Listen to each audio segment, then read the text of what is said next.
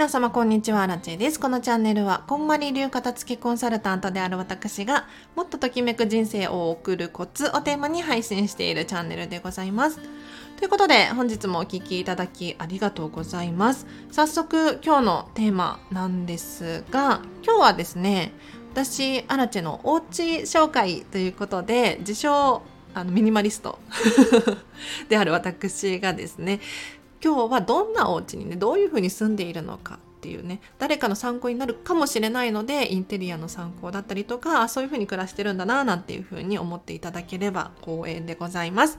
ではまずどこから話をしようかな。私自身のお家について語ったことが未だかつてなかったかもしれないですね。今ですね妹と2人暮らしをしております。で東京都内に住んでるのでそんなに広いお部屋ではないんですが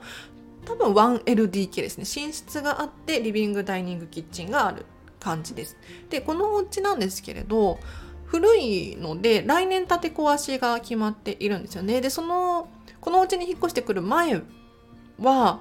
前は1年1年くらいかな？1年ちょっとくらい前に引っ越してきてでその前も妹と一緒に住んでいててでその前は実家でその前はシェアハウスでシェアハウスでみたいななんかもうあの私はね毎年のように引っ越しをしているようなタイプの人間でございます。で 1LDK のお家にね2人で妹と住んでるんですけれどどのように暮らしているのかというと、まあ、家具で言うと実は家具めちゃめちゃ少ないですね基本的に収納の家具は、えーと、妹が引き出しを1つ持ってっててで妹がもう2つくらいかな。収納収納家具っていうほどの大きさではないんだけれど何て言ったらいいんだろう。ちょっとコロコロがついてるね。やつを2つくらい持ってますね。で私アナチはどうしてるかっていうと基本的に備え付けの収納に全部入れていって1個だけ、えっと、これ今座ってるんですけれど椅子にもなるななんて言ったらいいの？足がついてる箱みたいなのがあるのでそれを椅子にもなるし収納にもなるしで持ち運びも便利だしでゴミとして捨てる時もゴミ袋に入るサイズっていう風に選んで買いましたね。で収納何が備え付けであるのかっていうと下駄箱がまずあります。でキッチンにガスコンロ下とかねシンク下に収納があってあと上にも少し収納がありますね。あとは 1LDK なんだけれど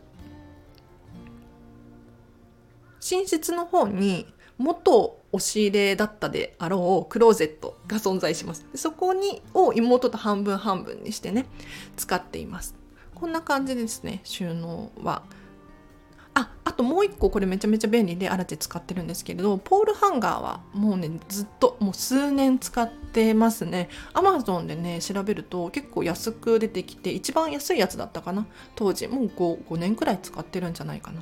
ミニマリストさんには本当におすすめでポールハンガーっていうのはあのサイズがちょっとね短くしたりとか長くしたりとか変えられるんですよ。でさらに持ち運ぶのもすごく簡単で手放したいなって思った時に、まあ、ないないですけど私は。ゴミ箱にも入るように分解ができるのでね。すごく便利なんです。これを妹のポールハンガーと私のポールハンガー2個私はこのポールハンガーに帽子をかけたりとかしています。はい。そんな感じかな。で他にも家具があって、えーと、妹のテーブルが2つあります。2つ結構大きいんですけれどこれジモティーだったかな。ジモティーで買ったのでそんなに高くはないらしいです。で椅子も2つあって私のこの今座ってる何て言ったらいいの？収納にもなる椅子が妹の分と私の分で1個ずつあるっていう感じです。あと、これだけは私結構こだわって買ったんですけれど、大きな鏡、私と身長、私と身長が同じくらいの大きな鏡がですね、置いてあります。165センチなんですけど。それくらいかな。あと冷蔵庫もあるんですが、冷蔵庫は多分一人暮らしくらい用のちっちゃいタイプの冷蔵庫。冷凍室があって、で、野菜庫とかなくって、もう何2つ扉がある。ただそれだけの冷蔵庫ですね。あと家具で言うと何洗濯機がこれは妹がなんかあの 給付金で買ったとかって言ってて。洗濯機。それくらいかな。あと猫ちゃんのグッズがちょっとちらちらとあるんですよね。これはでもまあしょうがないかなっていう感じですね。こんな感じで今暮らしてます。伝わったかしら？で基本的に妹も割とミニマリスト気質で私ほどではないんですけれど私よりは持っているけれど割と少なめにミニマムに2人で暮らしていって快適っていう感じですね。で今日何を伝えようと思ったのかっていうとあの理想のお家って作れるよねっていう話をしたかったんですよ。そうどういうことかっていうとお家って結局ちょっと違うじゃないですか。ね、いくらこう完璧に自分でね作ったとしてもあのコンセントこうだったなとかあると思うんですね。うん、でこんまりさんもおっしゃられていますけれど本当に工夫次第でお家っていかようにもなるんだよっていうことをね皆さんに是非伝えたくって。私のお家も古いお家なんですけれど割とそんな感じをさせないような工夫をいろいろとしていてですね。例えば玄関の入ってすぐの叩きのところが可愛くないからあのシールを貼ってみたりとかあと壁紙もねあのちょっと古い感じだったから可愛らしい壁紙を貼ってみたりとかあと窓か。窓のこの冊子の部分っていうのかな。これがシルバーのねアルミみたいな何て言うんだ古い感じなんですよ。本当に。それが嫌だったからちょっと木目調のねシールを縁に貼って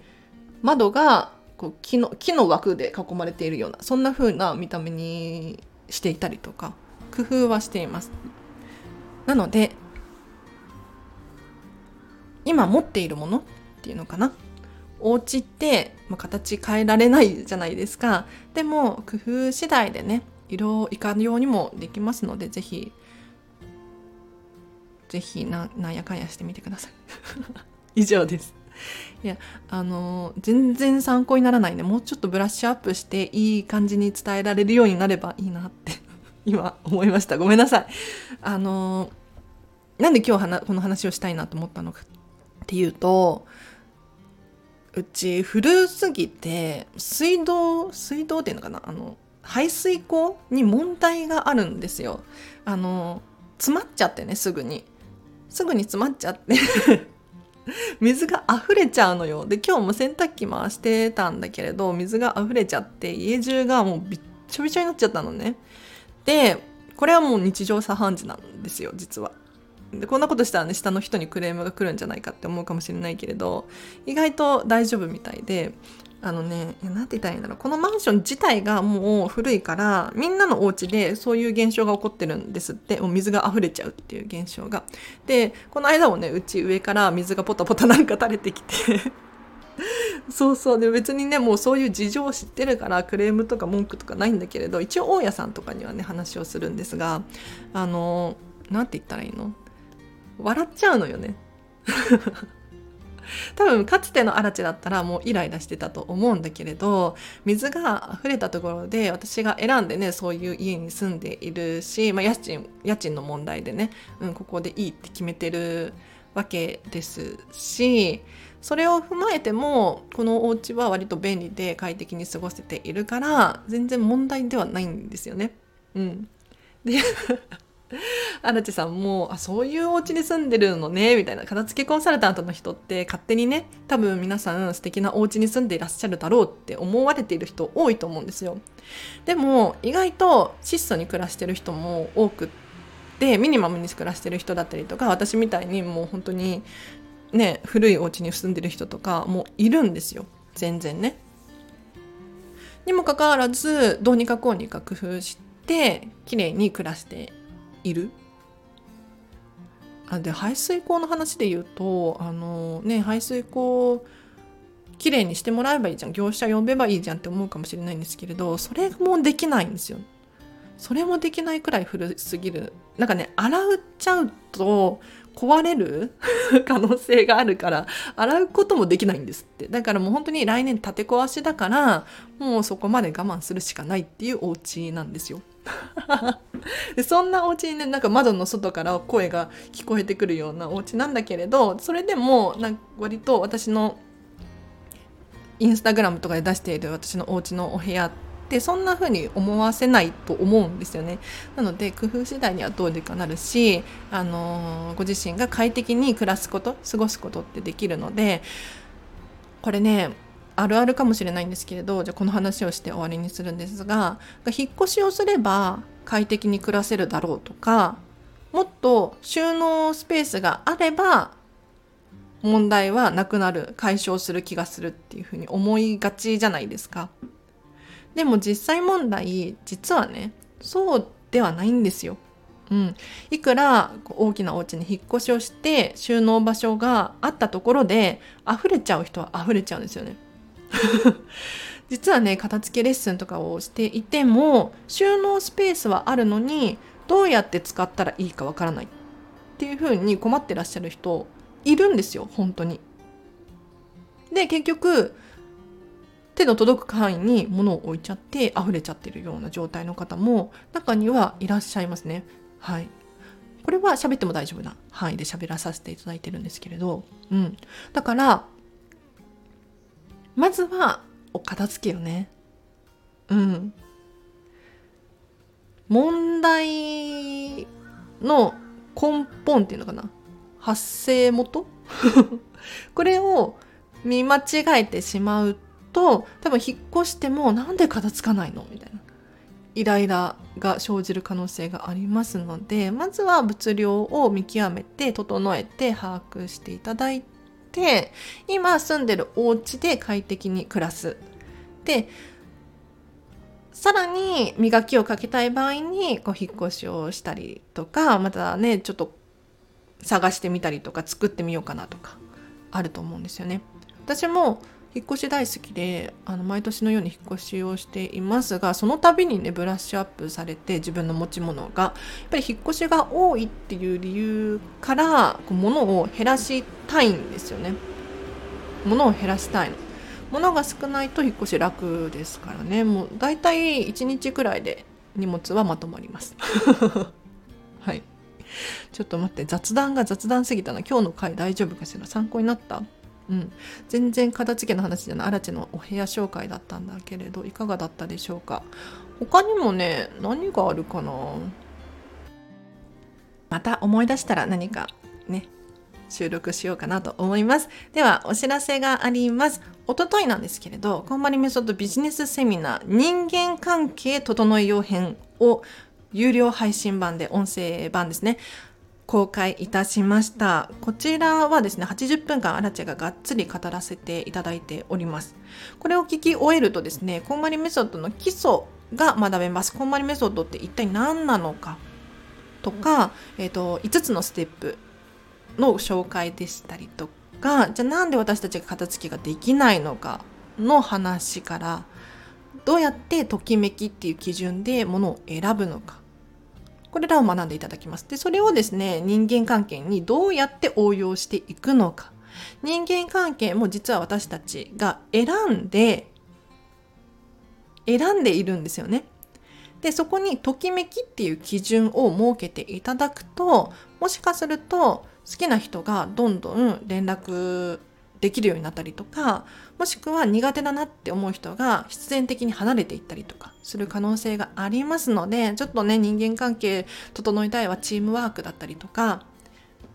組織片付けたいわっていう方いらっしゃいましたら冒頭ね10分12分くらいかな無料で公開していますのでリンク貼っておきます。こちらは通常3300円のところ9月9日までのお申し込みで2700円です。お得なうちにぜひご購入いただければなと思います。もう一個お知らせがあります。こちらはですね、9月20日火曜日の13時から14時半、 Zoom を使ったオンラインのこんまりメソッドビジネスセミナー、ライブ配信、ぜひね、参加していただきたいです。今度の9月の20日の回は、マインドと気持ち、決断力、このあたりを整えていこうかなと思っております。はい。もしねストレスがあるとか漠然とした不安があるとか自分の決断に自信を持ちたいっていうふうに思ってらっしゃる方いらっしゃいましたらこれはかなり有益な情報をお伝えできますので通常ね3300円のところ8月31日までのお申し込みで2500円で受講ができます。ただね、ライブ配信のみのご案内なので、この日のこの時間にお会いできる方限定なので、ぜひ、ちょっともう、もうね、時間が、期間がね、短いんだけれど、8月31日までににお申し込みいただければ、リンク貼っとくので、そちらからお申し込みいただきたいですね。2500円です。で、これも話そうか。実はね、ストアカーを開設しました。ストアカーって皆さんご存知かしら？なんかあの、気軽に誰でも好きなことが学べる講座っていうのがたくさんたくさん存在していてですね。そこにアラチェの片付けセミナー片付けワークショップなんかを商品としてね並べさせていただいております。ストアカさんにもですねこのビジネスセミナーの9月20日のビジネスセミナーの講座これも置かせていただいておりますので、こちらはあの3300円の通常価格になってしまうんですけれど、こちらからもお申し込みができます。ぜひね、ちょっとアラチェのあのプロフィールというか、あの、サイトというか、こちらもチェックしてほしいななんて思います。リンク貼っときます。はい。では、今日は以上です。皆様、いかがでしたでしょうか ?1LDK のね、多分6畳4畳くらいなんだよね。なんかもともと古いお家だから和室だったと思うんですよ。和室が2部屋とキッチンみたいな感じだったんじゃないかなって思うんですがフローリングにもう作り変えられていてで押し入れはもうぶち抜かれて えとクローゼットになっているっていうお家ですね。で多分こっちの今リビングとして使ってる部屋がキッチンともう一体化になってしまっていてもともと 4, 4畳くらいなのかな？4畳とキッチンっていう感じですね。で隣の部屋は多分6畳。6畳だと思うんだけどな。もうちょっと広いかなもしかしたら。っていう感じ。のお家です。はい。では以上です。皆様お聞きいただきありがとうございました。自分の家をね説明できるようになるといいね。はい。では明日も？今日の午後もか。ハピネスな一日を過ごしてくださいな。今日ボロボロだったな。皆様ありがとうございました。あらちでした。バイバーイ。